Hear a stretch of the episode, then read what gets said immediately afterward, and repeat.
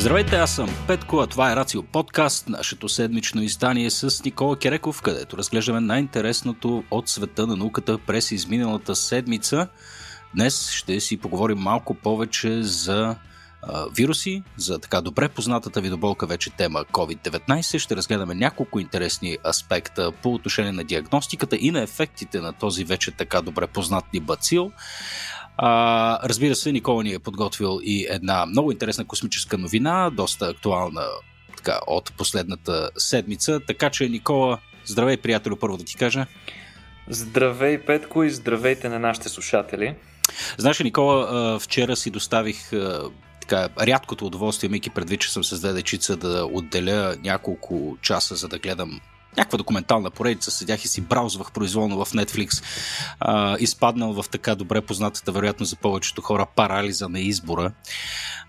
И след като се наскровах около 30 минути, накрая направих един доста добър избор според мен. В Netflix има една разкошна поредица документална за Челънджър и за съответно за дизастъра, който се случва. Не знам защо ми избяга думата на български. Каква е думата на български, Никола, за дизастър?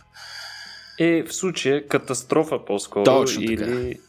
Да, много добре известната на всички ни катастрофа на совалката Челънджър, която е първата всъщност от програмата за разработване на едно надежно устройство, което да носи полезни товари в космоса.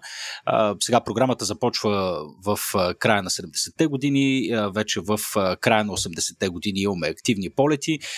Поредицата е много интересна, не само защото се фокусира върху конкретната катастрофа, която е една от най-знаменателните събития в човешката история и поради факта, че това е първия полет на учител в космоса и първия полет на изобщо цивилен гражданин в космоса. Разбира се, той завършва печално. Освен самата катастрофа, се спира и подробно върху самата програма за космическите совалки. Безкрайно интересна поредица. Там ми направи впечатление следното нещо, че всъщност има доста сериозно разминаване между това какво са планирали те да правят, като в смисъл на заетост, тъй като тази програма естествено е трябвало да бъде продадена, така да се каже, на Конгреса и Сената и на американския народ, и обещанието било доста амбициозно. Те са твърдяли, че ще извършат над 150 изстрелвания в рамките на 15 години, изкарвайки всеки път някакъв полезен товар. Сега програмата заради двете доста сериозни катастрофи, както на Челънджър или Колумбия, страда от своите забавения, но най-вече тя не успява да осъществи тази си амбициозна цел, защото просто няма достатъчно търсене. Тогава, разбира се, освен разни шпионски сателити и комуникационни сателити и естествено Международната космическа станция, за която совалката е била основният товарен кон, така да се каже, нямало подходящо... И петте ремонта на Хъбъл. И разбира се, и петте ремонта на Хъбъл, точно така, да. Нямало достатъчно търсене на този вид услуга. Сега това стана ми интересно, тъй като сещам се за нашите ежеседмични разговори, в които фокуса ни върху космоса е продиктуван до голяма степен от факта, че в момента виждаме едно наистина безпрецедентно раздвижване в космоса заради намесата на частните индустрии, заради многото повече държавни и частни играчи. Така че мисля, че търсенето в случая няма да е проблем и не случайно виждаме, че някои от по-известните програми, за които ти ще споменеш, предполагам, се развиват доста успешно.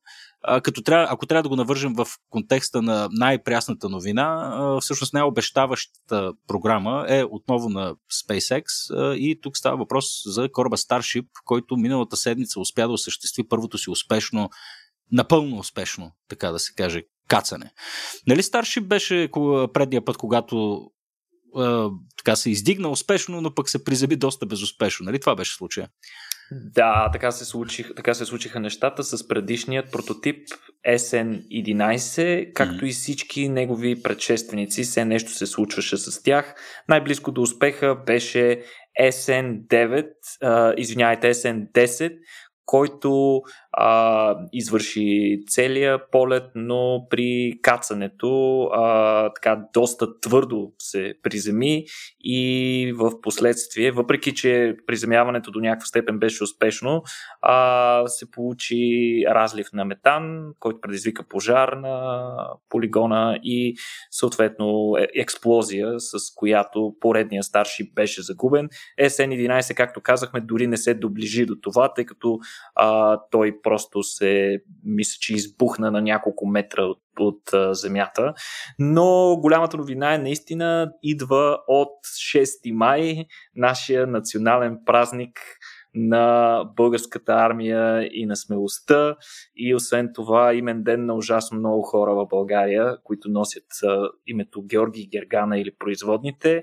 Та на тази дата, рано сутринта българско време, още преди хората, които се подготвиха за военния парад в София, който беше доста по-скромен от предишни години, още преди те да са се събудили, в Америка се извърши нещо наистина епохално и голямо, както Петко каза, първият успешен, цялостно успешен полет на Starship. Какво означава това? Значи като полет трябва да дефинираме не само излитането на даден обект, но и неговото приземяване, особено при все, че амбициите на SpaceX са да се използва космическия кораб Starship за многократна употреба, подобно на начина, по който те използват първите степени на космическите си ракети Falcon. Та прототипът SN15 този път постигна всичко, което неговите предшественици не успяха. За това, разбира се, и най-трудната част от целия полет, и това е кацането. Апарата се издигна на вече познатата ни височина от 10 км. Постоя малко там, спря двигателите си и започна да се спуска, направи така популярната маневра бели флоп, при която космическия кораб се обръща хоризонтално, използвайки повърхността си и съпротивлението на атмосферата, намалява скоростта си, подобно на начина, по който я намалява един парашутист, използвайки парашута си. Това, между другото, да го наблюдаваш е доста ужасяващо изживяване, между другото. Като го видях за пръв път да го прави, е нещо, което не можеш да си представиш, че обект с подобна форма може да направи, наистина. В смисъл, гледайте го видеото. И с подобна големина, нека не забравяме, че Starship е един от наистина големите космически кораби, т.е. с височина цели 50 метра и разполага с 3 двигатела Раптор, конкретно тези прототипи, които в момента се тестват, разполагат с 3, бъдещите Starship ще разполагат с 6, защото освен 3-те Раптора, които ще се използват, така наречените атмосферни Раптори, ще имат и 3 вакуумни Раптора, които ще могат да работят и във вакуум. Съответно, двигателите, които работят във вакуум, и тези, които работят в атмосфера, изискват известни донагаждания, така да се каже, модификации, за да работят ефективно. Какво се случи? Въпреки че имаше мъгла, видимостта не беше добра, но въпреки това милионите хора, които гледаха на живо цялото изстрелване, се насладиха на едно изключително меко кацане на площадката на тестовия полигон в Бока Чика. Това трябва да кажем, че беше предшествано и с доста съспенс. В седмицата преди това имаше 2, мисля, че или 3 тестови запалвания на тези двигатели, докато Starship се подготвяше за новия си полет. Имаше и неколкократни отлагания, както и леко забавяне на разрешителното отново от Федералната агенция по полетите в щатите, но в крайна сметка до изстрелването се стигна и то целият полет трае около 6 минути, това е с изстрелването до момента на стъпването на бетонната площадка. Този път, между другото, краката на Starship се разпънаха успешно. Те бяха малко по-различни от тези, които бяха използвани за SN10, за който споменахме вече, че се приземи доста твърдо. Една от причините за твърдото приземяване беше не само факта, че не беше достатъчно намалена скоростта му при кацането, но и факта, че един от платформите на краката не успя да се разпъне до край и затова тогава Starship леко се беше килнал. До последно хората очакваха да падне и да се стовари, но той успя да се задържи.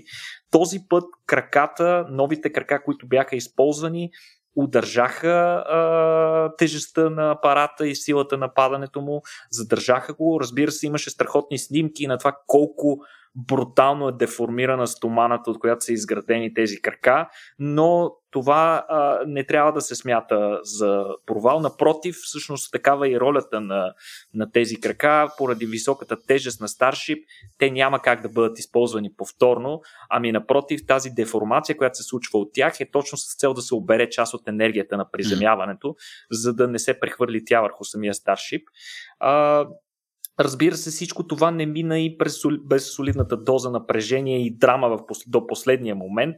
След кацането в долната част на космическия кораб избухна пожар, който вероятно се дължи отново на някакъв теч на метан, който се е случил в корпуса или някъде от към двигателната система.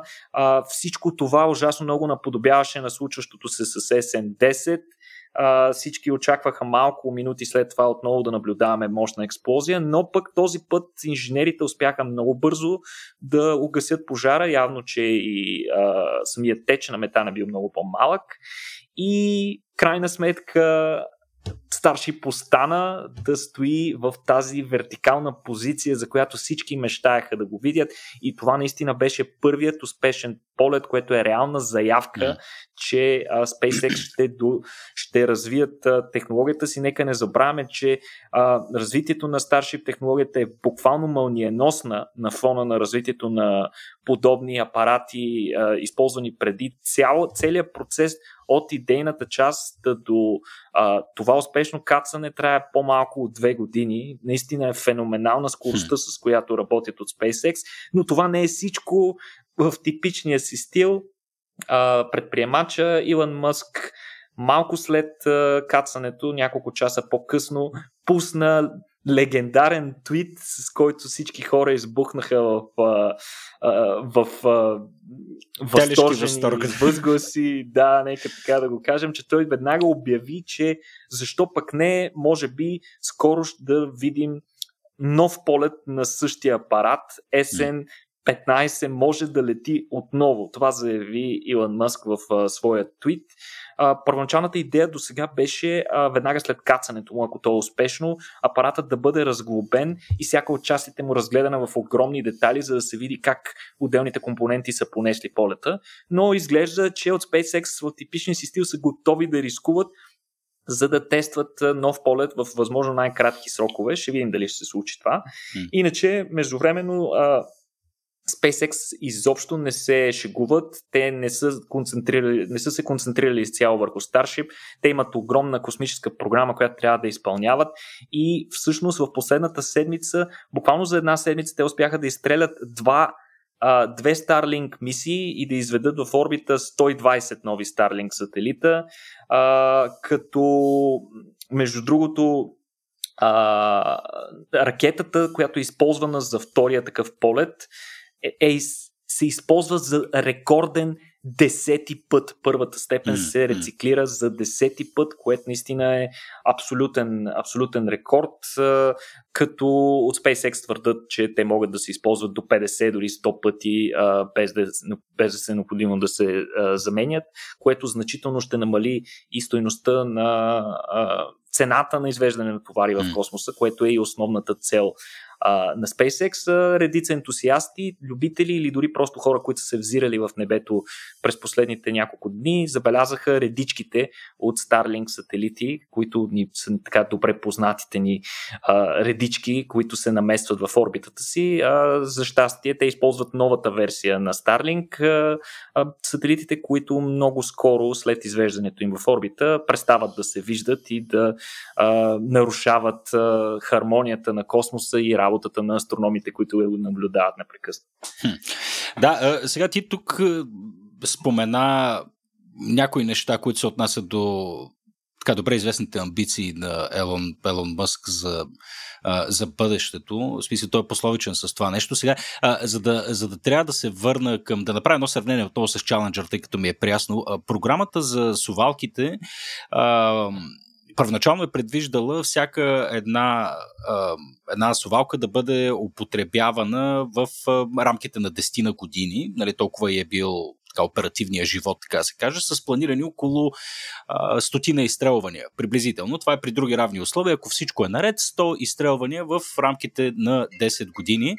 А пък, за да направим едно сравнение с плановете на Мъск, в една статия от януари той твърди, че в момента старшипите, техният дизайн се планира да е такъв, че да може с един кораб да се извършва до 3 полета на ден, като всеки полет да носи съответно по около 100 тона, или това прави около 1000 полета за една година. Това е амбициозният план по отношение на дизайна. 1000 полета годишно за един апарат и оперативен живот от порядъка между 20 и 30 години.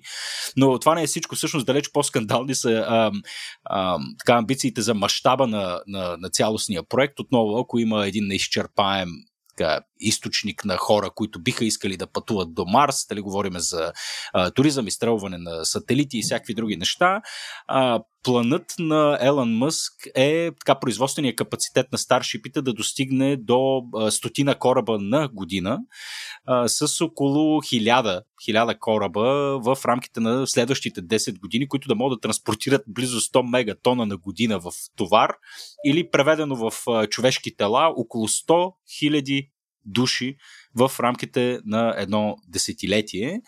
Малко по-далечните му планове всъщност предвижда, че, особено що се отнася до пътуванията на Марс, предвижда, че на всеки 26 години, на всеки 26 месеца, това е 2-годишният прозорец, който е оптималният за изстрелването на кораби до Марс, поради по-кратката траектория, плана му е, забележи Никола, над 1000 кораба да стартират едновременно в рамките на 30 дни в посока Марс, като целта е до 2050 година да могат да се транспортират близо 1 милион човека. Той човек е луд. На мен всичко това ми звучи безумно, макар че в контекст на това, което ти каза, скоростта, с която се развива програмата, не ми се струва съвсем невероятно. Сега тук проблемът е, че това зависи пък дали действително ще има и такова търсене всъщност на услугата. Нали така?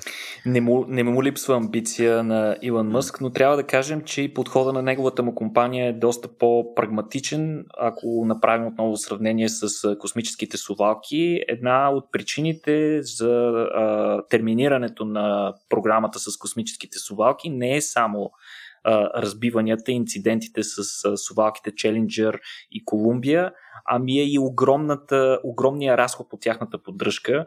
Един от основните проблеми, между другото, свързан с този разход, е факта, че топлинният щит на совалката, въпреки че тя наистина се рециклира и се използва отново всеки следващ път, и само единственото, което се изхвърля така от големите компоненти, са двата гигантски оранжеви бустера, които й помагат да излезе в орбита. Но освен това, при кацането си тя има по корема си един характерен черен цвят.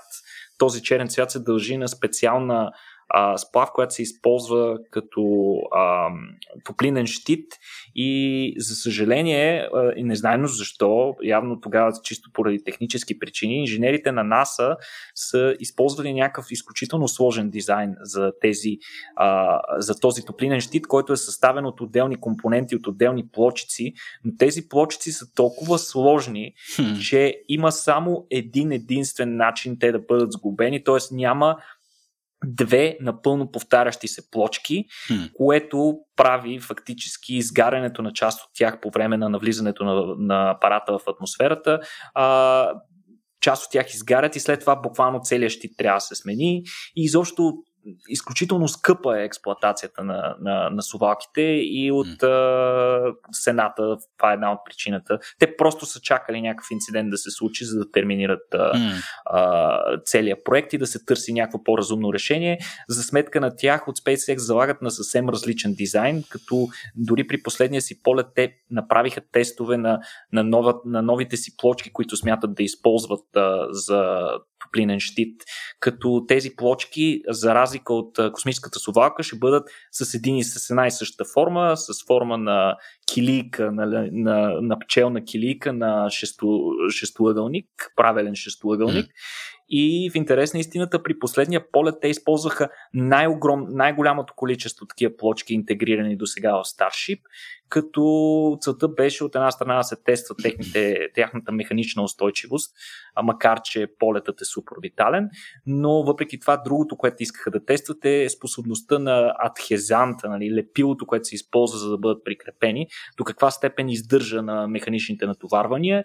И любопитната новина е, че от всички, не знам си там колко стотин плочки, само една беше паднала. Така че и там са на прав път. Вторият на мисли, не знам, сетих се точно за, по отношение на совалките, отново една страна статистика, то не е статистика, но казваха, че нали, совалките са едни от най-сложните човешки артефакти някога разработвани и съдържат над 2 милиона компоненти, които могат да се щупят. Си речи, имаш около 2, не знам, шанса става тук доста огромен, както се изказа един инженер, той е изненадан, че общо всеки месец не пада по една, имайки предвид колко много неща могат да се объркат.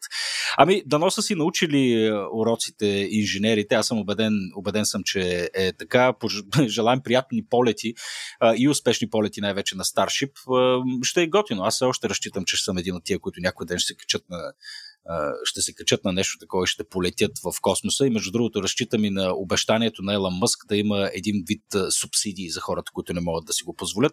Предполагам, че го караме на лотария, да?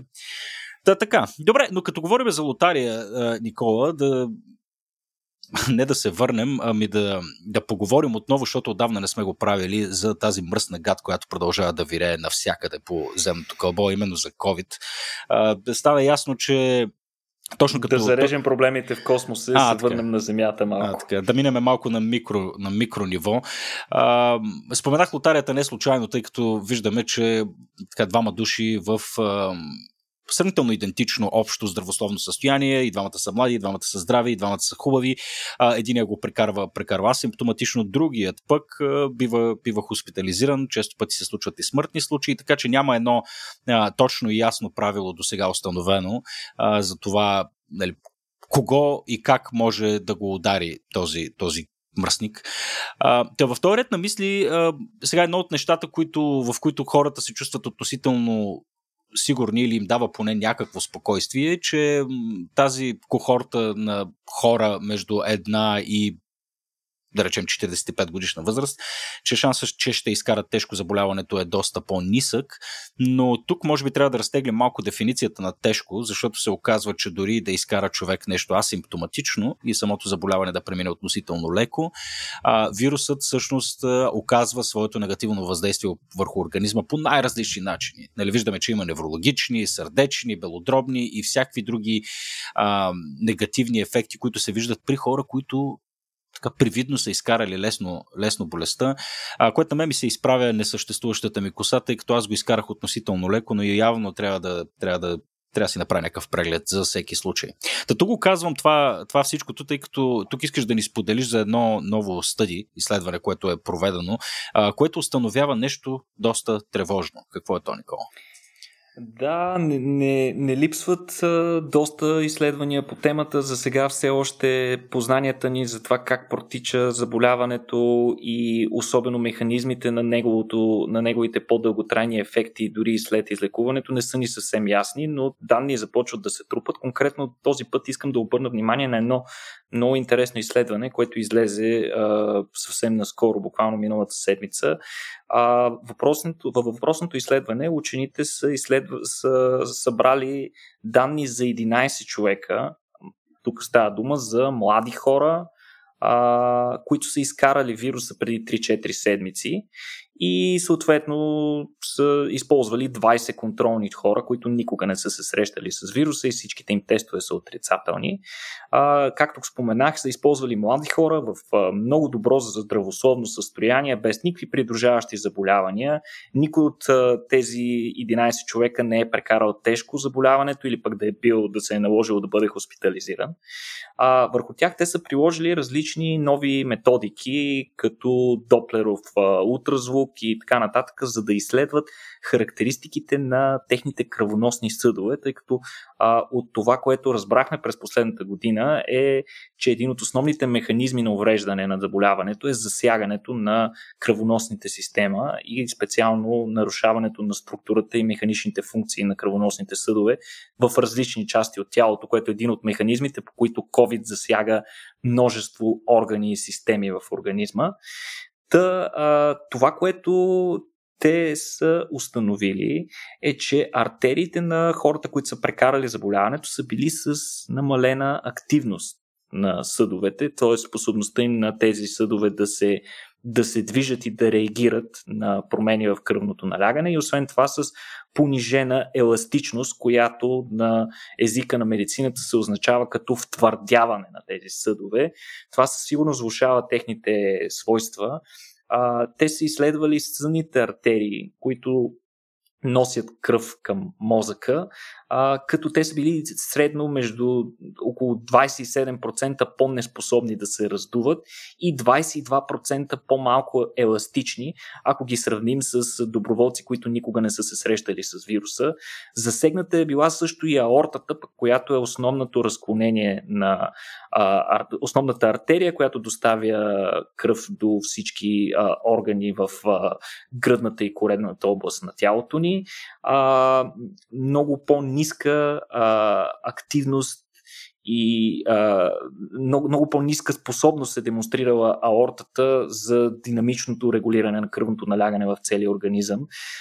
Също така те са изследвали кръвоносните съдове на крайниците, в случая ръцете и краката, като установили са, че тези на ръцете не се повлияват, но пък тези на краката също, особено бедрената, най-голямата артерия в краката, също е била засегната и с демонстрирани по-ниски механични свойства.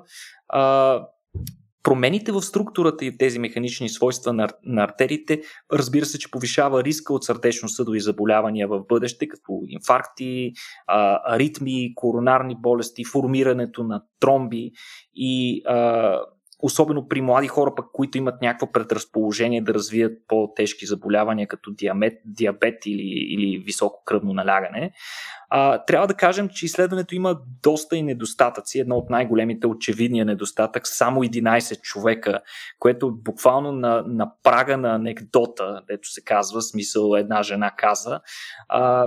Малко сложно е да коментираме защо са взели това решение. Най-вероятно са бързали да публикуват по-бързо резултатите си учените, но и в самото си изследване те си признават, че извадката е по-малка и са необходими допълнителни данни. Но при всички случаи данните, които те са получили, макар и на толкова малко хора, са много тревожни, защото те буквално са проследили какви са наистина дълготрайните ефекти, много от които, както Петко вече спомена, може да останат абсолютно невидими за нас, а могат да дадат отражение след много години. Също така това засягане, което се наблюдава при хората, е буквално седмици след като те се излекували, което е доста притеснително, защото остава под въпрос колко време отнема пълното възстановяване от COVID, дори след като вече смятаме, че се чувстваме по-добре. Така че там са необходими още и по-дълготрайни изследвания, които да видят и дълготрайните ефекти. Също неприятен ефект е, че то вече е известно в литературата, че дълготрайните ефекти от COVID не са по никакъв начин пряко свързани с тежестта на прекарването на заболяването. Както споменахме, хората, които са били изследвани, са го изкарали много леко или почти безсимптомно, но въпреки това ефекти върху кръвоносните им съдове са били видими. Така че и ефектите, разбира се, от лонг COVID, което често се среща при някои хора, свързано с умора, неврологични ефекти и така нататък. Също за него учените наскоро установиха, че също не е свързано пряко с тежестта на прекарване на заболяването, така че за пореден път моя апел към хората е да не подценяват COVID и неговите дълготрайни ефекти. Най-добрият вариант би бил да не го прекарват.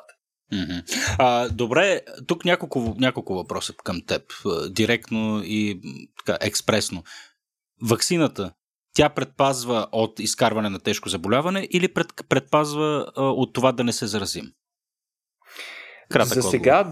За сега данните показват, че ваксината действа и на двата фронта, като по-силният ефект е, че намалява вероятността човек да го изкара тежко, но доста изследвания напоследък се натрупаха, които показват, че намалява и вероятността човек да се зарази и намалява вероятността човек да заразява хора. Или поне със сигурност намалява продължителността, в която човек е заразен. Добре, ако си представим, че човек е вакциниран и той не извади лошия късмет да е в тази част на статистиката, в която всъщност той е вакциниран, но се заразява, много изкарва почти асимптоматично или изключително леко, тогава може ли да се очаква, че въпреки ваксината и въпреки лекото изкарване, той пак може да развие подобни ефекти, за които говорихме преди малко? Не знаем, тук имаме ужасно много неизвестни, но на принципа на логиката можем да подозираме, че колкото по-бързо вирусът, след като е попаднал веднъж в организма, колкото по-бързо той бъде обезвреден, толкова по-малко щети върху целия ни организъм може да предизвика.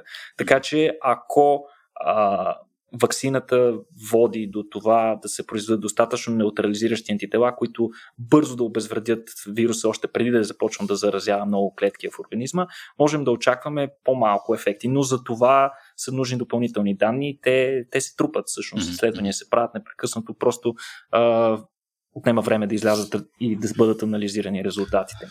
Да, във всеки случай задължително е хора да се вакцинираме. Не знам, вероятно и сред вас, нашите слушатели, има разминавания в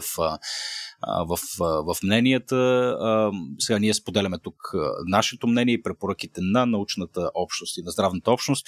Вакцинирайте се и ако познавате хора, които все още се колебаят, няма да сме ние хората, които ще успеем да ги убедим, нито пък здравните власти. Единственият човек, който може да ги убеди, сте вие.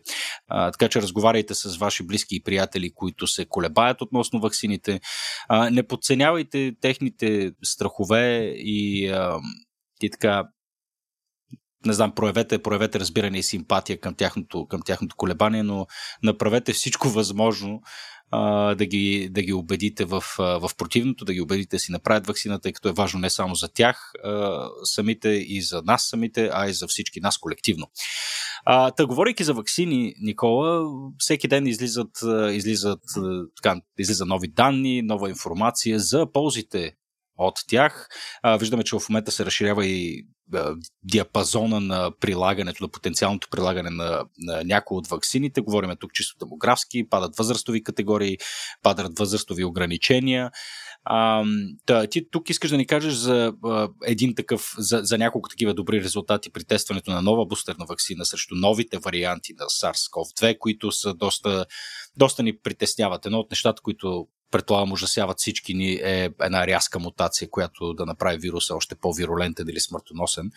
Та, виждаме, че ваксините продължават битката и догонват или изпреварват. Не знам, ти тук вече ти ще кажеш, Никола, потенциалните мутации на вируса. Големи, нека го наречем дори кошмари, докарват възникването на нови мутации, нови варианти на вируса. У всеки вирусолог и епидемиолог, който следи стриктно ситуацията, наистина това е, може би, най-голямата опасност, че способността на вируса да се изменя е по-бърза и по-способна, отколкото нашата способност да го контролираме с помощта на сегашните ни методи, включително и ваксините. Получиха се нееднократно данни, според които част от, даже практически всички ваксини са по-малко активни към някои от вариантите.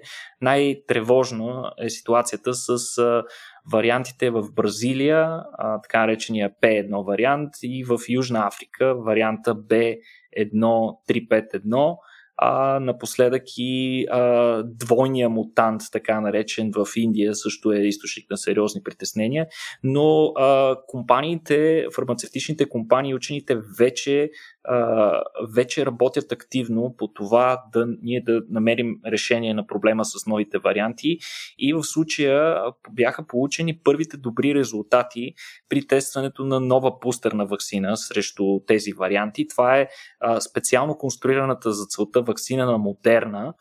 Тя е вариант на тяхната ИРНК ваксина, но структурата на S-протеина, който се кодира в това ИРНК, от което тя се състои, взима в предвид мутациите и промените, които са се случили през последната година, особено при тези варианти. В случая получаваме първите резултати от малко клинично изпитване сред хора, след като получихме превъзходни резултати при мишки, т.е. при животни ваксината вече е показала добри резултати. В случая става дума за 40 човека, които вече са били вакцинирани преди 6 до 8 месеца. Измерват им се антителата и това, което установяват учените, е, че едва половината от тях имат ефективно, достатъчно за обезвреждането на вируса, количество антитела в серума си. Затова те биват включени в това клинично изпитване и върху тях биват тествани 3 различни варианта на новата ваксина. В единия случай една допълнителна доза, която им се поставя, като в случая те им поставят една на нормалната им старата ваксина. Другата група получава една от новата версия на ваксината, която е модифицирана за специално за новите варианти, и трета група получава смес 50-50, т.е. 50/50 стара към нова ваксина, и 2 седмици по-късно при всичките групи се наблюдават повишени количества антитела, като в момента все още няма данни за тази група, за която говорихме с смесената, но за другите 2 групи превъзходни данни. Но по-интересното е, че при тази група, която получава новата версия на ваксината, имаме 150% повече обезвреждащи антитела, които са активни срещу новите варианти на коронавируса, т.е. 2,5 пъти по-високо количество антитела. Това е прекрасен резултат. Също нещо важно е, че новия вариант не предизвиква никакви нови неочаквани реакции. Страничните реакции са същите, пак има главоболие, болка на мястото, но работата по тази нова ваксина наистина продължава с пълна пара. Ще се стартира и клинично изпитване, по-голямо клинично изпитване, за да се види как работи, но най-вероятно още през есента ще имаме възможност за така наречения втори бустер или трета ваксина, която специално да реагира срещу тези варианти, като Moderna не са единствената компания, която работи по нов вариант на своята ваксина. Другите компании също вече обявиха, че започват тестовете на нови версии на ваксината. Ваксината пък на Pfizer напоследък излязаха множество статии, които демонстрираха, че тя проявява достатъчна ефективност дори към вариантите, без да е променена класическата им ваксина, но пък Pfizer също работят над своя версия специално за вариантите. Нещо интересно е, че ваксината на Pfizer буквално преди дни беше одобрена за използване от тинейджери между 12 и 15 години, като целта тук е да се затвори цикъла на предаване, който се наблюдава при децата, които го карат безсимптомно, но пък успяват да заразят доста хора около себе си. Резултатите са получени след изследване с 2260 деца. Резултатите са прекрасни, с същите или дори по-рядко срещани странични ефекти. Moderna, както споменахме, и Johnson & Johnson действат и те по подобни проучвания, така че да направят всичко възможно и техните ваксини да могат да се прилагат на по-малка възраст, като продължават така наречения HD escalation, т.е. постепенно да се намалява възрастта на хората, на които се тестват ваксините, като следващата група, която ще бъде тествана, са групата между 2 и 11 години, като резултатите от тези изследвания се очакват през септември, а до края на ноември можем да получим резултати дори за бебетата между 6 месеца и 2 години и евентуално да затворим цикъла, така да направим всичко възможно, да обградим да обсъдим вируса и да минем в настъпление. Да, ама ние за да го обсъдим този вирус не е необходимо само да разполагаме с правилния инструмент, който да приложим на всички категории хора, а и в крайна сметка тези хора да са убедени, че това нещо си струва и че трябва да го направят. Аз сега гледам ги, че те на себе си не искат да ги слагат тия хора, тези ваксини, пък си представям какво би било, когато ги накараш да ги сложат на 2-годишното си дете. Предполагам, няма да има опашки пред болницата, за съжаление, но кой пък знае. Виждаме, че... Настроенията се променят, Петко. Смисъл, да, виждаме, че все повече хора искат да се вакцинират. При последните допитвания, дори у нас... преди това доверието към ваксините е било под 30%, а при последни допитвания стига при някои допитвания до 60% хора, които искат да получат ваксини. Дай Боже да нарастват тия проценти. Добре, продължаваме с темата за COVID. Сега... Вече изживяхме година и половина пандемия, видяхме всякакви опити да се ограничи заболяването, имахме локдауни, имахме трейсинг, имахме разработки на ваксини, всички неща вървяха паралелно.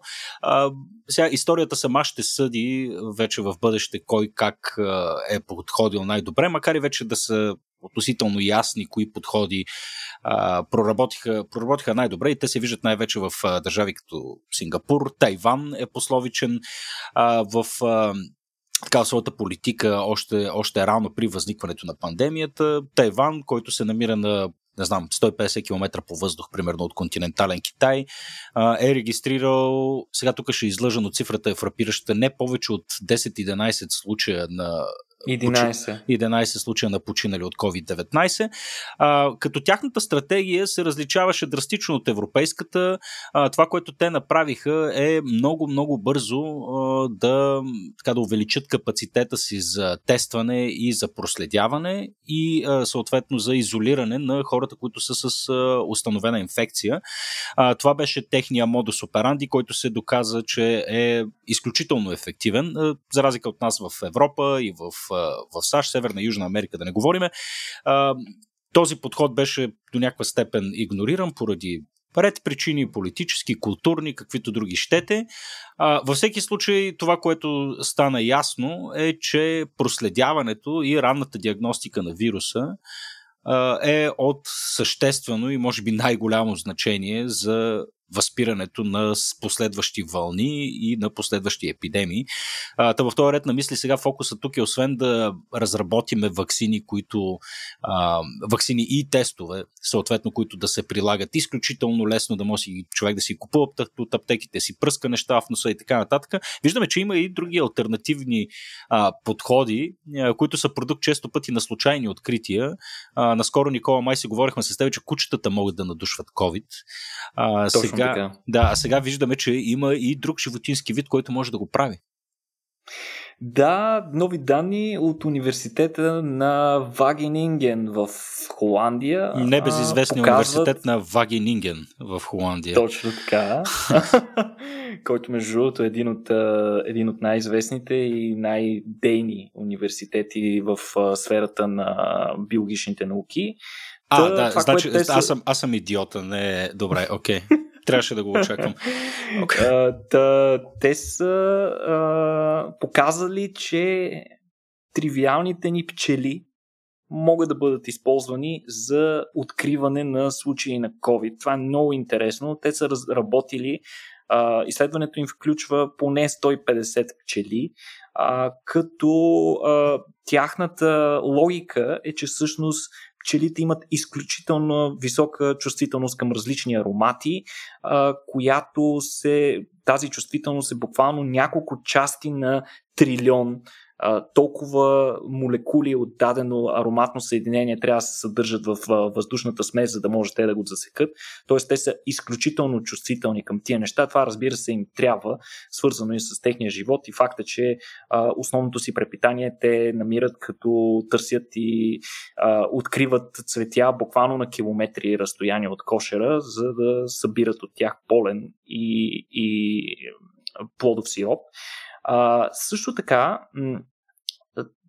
нещо, което се знае от край време, е, че промяната в метаболизма на хората, които са заразени, следствие на заболяването, нали, възниква такава промяна в метаболизма, която съответно предизвиква и съответните промени в съединенията, които се съдържат в нашите телесни течности, и някои от тези съединения са достатъчно летливи, т.е. те имат някакъв аромат, и ако съответният организъм е достатъчно чувствителен, той може да хване разликата между тях.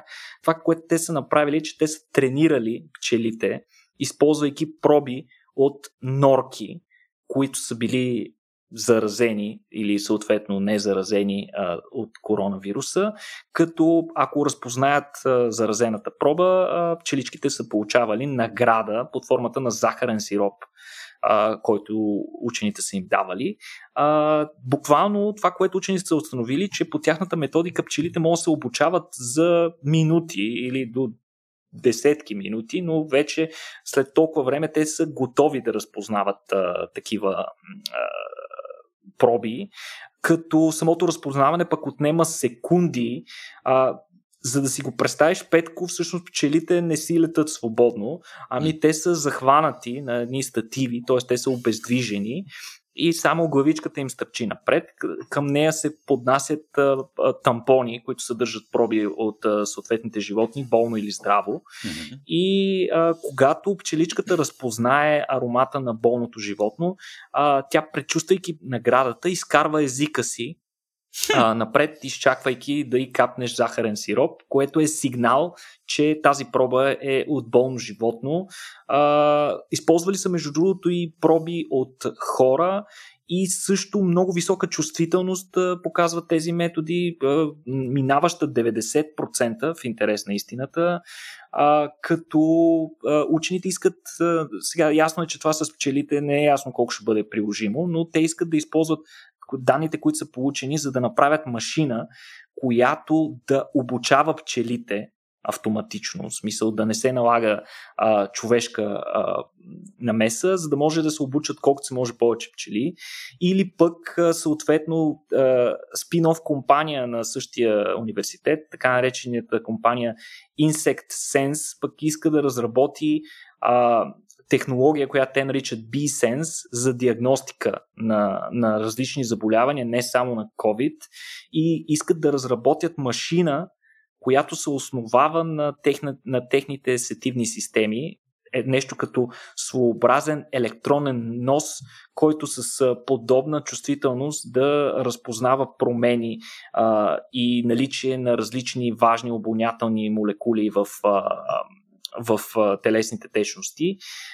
Както споменахме, при кучетата наблюдаваме също подобно нещо. Те също имат много остро обоняние и вече на някои места, включително на летища и така нататък, се използват кучета, които могат с някаква много висока чувствителност, около 94%, която до някаква степен дори съперничи на някои от молекулярните тестове, които се използват в лаборатории, могат да разпознават хора, които са болни, дори те да нямат симптоми.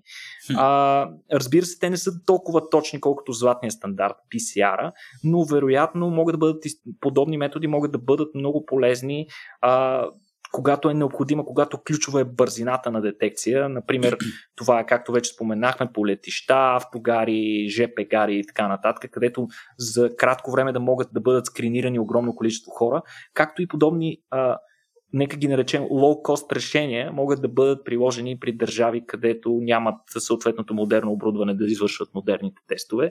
Но това е наистина много интересно изследване, което показва как ние можем да използваме живата природа и гениалността на молекулярния дизайн, начина по който са устроени живите организми, да ги използваме като сензори, които са дори по-добри от технологиите, с които разполагаме в момента. Като каза за практическата страна на нещата и трябва да си представим някакво практическо приложение, веднага си представих как пускат примерно 1 милион пчели в градската среда, като пчелите са обучени да жилят всеки, който има... който за да му напомнят... За да му напомнят да се самоизолира. Точно така, в смисъл, ако имаш COVID, марш в къщи, защото иначе ще бъдеш ожилен, нали, или нещо от този род. Тия животни не спират да ни изумяват, Никола. С тебе почти всеки епизод разглеждаме по нещо интересно от животинския свят. Сещаш ли се за някакви други? Аз си спомням, между другото, дете, сигурно съм го споменал това нещо за една разкошна книга, която ми остави много сериозен отпечатък, казваше се "Чудесата на биониката". Та там се говореше за, нали, за това как вземаме неща от природата и ги имплементираме в нашите инженерни решения или в нашите машини. Та, сериозно впечатление ми направи тази книга. Тя вече е доволно остаряла. И да, вече не знам колко книги трябва да се напишат с новите данни, които получаваме, но за какво друго? Ти, да знам, имаш ли нещо друго, което да разкажеш по този повод за някой друг животински вид, който може да ни е полезен, и с това предлагам да завършиме този епизод. О, абсолютно. Това с пчелите съвсем не е единствения пример. Както вече си говорихме, това е сравнително ново изследване. Въпросните пчели все още не са влезли в реална употреба, но пък способността ни да използваме чувствителността на живите организми, на биологичните системи, вече се използва на практика на много места като технологични решения. Едно от най-интересните, за които четох напоследък и което ми стана изключително интересно, аз въобще не съм подозирал за нещо подобно, е, че всъщност съдбата на питейната вода в един полски град изцяло е възложена на 4 миди. И сега, за да се опитам да вкарам хората в тази история, нека се пренесем в град Познан, който е един сравнително голям град, индустриален център в западна Полша. През града минава река Варта, която в последствие пълни резервуари, които биват използвани за цивилни нужди. Имало е в района, в историята на града, имало доста тежка индустрия и покрай това има сериозна опасност от проникване на замърсявания в тези води, които последствие биват използвани за цивилни цели, включително и питейни. Сред тях има тежки замърсявания с тежки метали, особено хром и негови съединения, тъй като тогава, преди време, в района се е добивал и обработвал такава руда. В самия град Познан има много интересна пречиствателна станция, която доставя чиста вода както за Познан, така и за столицата Варшава, като много интересно за датчик на качествата на тази вода, на нейната чистота, се използват миди. Тези миди, много интересно, мидите по същество са много добър индикатор за замърсяване, особено речните такива, именно поради факта, че реките и сладководните басейни са все по-замърсени с течение на времето и затова и популациите на речни миди на много места са изчезнали. Просто защото тези организми наистина са нещо като индикатор с високата си чувствителност към замърсявания, които не могат да толерират за дълго време. Много интересно, че датчик за това колко чиста е дадена вода, ние можем да се ориентираме по това колко и дали са отворени сифоните, които мидите използват, за да се хранят. Те се хранят чрез така наречения процес на филтрация, филтрирайки органични съединения в състава на водата. Тя минава през тези сифони, а съответно мидата захваща тези органични вещества, които и вършат работа, и се храни с тях. Когато обаче има замърсяване, тези сифони или тяхната своеобразна уста се затваря, а мидите забавят метаболизма си като средство да се адаптират към въпросното замърсяване. Сега, това, което са направени учените, между другото това е и продукт на инженерно решение, разработено в университета на Познан, където учени са изследвали дълго време тези характеристики на мидите. Те са адаптирали 8 миди, обрудвайки ги с специални инструменти, които са прикрепени с лепило и адхезив по повърхността на черупката им. И тези системи пък са свързани с компютърни датчици, които наблюдават в реално време какво се случва с мидата, какво прави.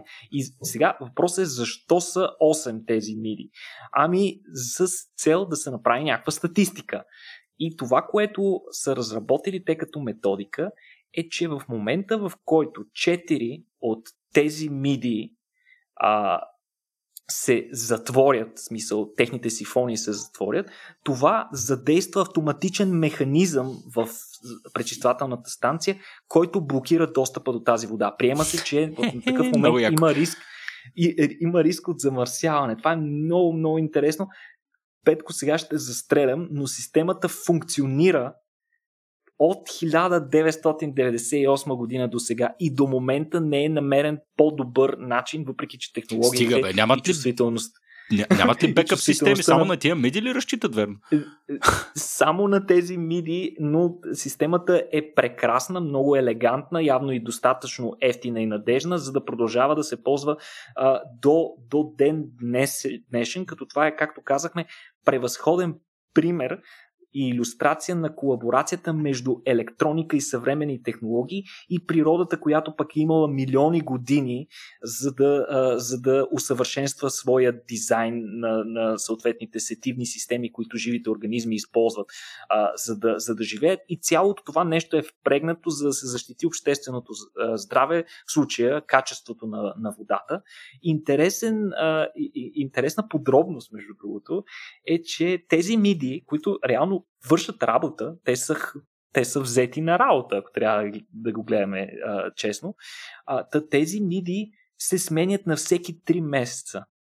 Като практически мидите, които са използвани за това, не биват наранявани след това, ами тези датчици и апаратура, закачени на черупката, им се демонтират безопасно, а мидите получават своята житейска награда. Те биват пуснати на свобода, на някакво чисто място, където никога повече не биват взимани и един вид им се дава възможност да бъдат една щастлива мида до края на живота си. Сега това е много романтично. Много романтично, защо го правят това нещо, но има и прагматична причина за това. Причина за това е факта, че дълготрайното използване на тези миди до някаква степен води и до тяхната адаптация. Те се адаптират към по-високи количества замърсяване и започват съответно да бъдат все по-малко чувствителни. В този момент трябва да се вземат нови миди от чисто място, които да са си с висока чувствителност към замърсяване, ниска толерантност към замърсяване, за да се гарантира, че системата продължава да работи със същата чувствителност. Но направо много ме впечатли това. Аз просто си ги представям тези миди. Те са най-голямата знаменитост в тая пречиствателна станция. Буквално всички хора, работещи там, цялата им работа се крепи на тези миди. И много интересно ми стана и факта, че цялото нещо е автоматично, буквално в момента, в който 4-те миди се затворят, бам, задействат се механизми, нали, всичко тръгва, затварят се, отвори и се спира достъпа, докато съответно после хората вземат проби и видят от какво се дължи замърсяване. Аз чуя дали това е общо известно в град Познан и околността, тъй като представям си широката общественост как би реагирала, ако знае, че тяхното собствено здраве зависи от тия 4 черупки там. Нали, с едно такова ниско технологично решение. Аз би ги сложил на герба на града, със сигурност. Или поне някакви марки, нещо да се направи за тези миди. Наистина, аз съм много впечатлен. И те до ден днешен изпълняват своята служба вярно. Ами, супер, добре, дами и господа, ако искате да продължавате да слушате разни неща за мекотели, четириноги, чифтокопитни и за космоса, между всичко останало, може да продължавате да ни слушате. Всяка седмица произвеждаме по един нов епизод за вас, като за нашите патрони произвеждаме по един допълнителен епизод всеки месец, така че ще се радваме, ако ни подкрепите в patreon.com/RACIOBG и ако продължите да ни слушате. Тук, между другото, искам да отворя и една скоба. Идва лятото, за щастие, с подходящите противоепидемиологични мерки. Така сме щастливи да обявим, че съвсем скоро ще отваряме широко врати и към директни, не онлайн аналогови събития по най-различни сцени в София. Така че завръщаме се на сцена съвсем скоро. Подготвяме ви няколко много интересни неща като за лятото.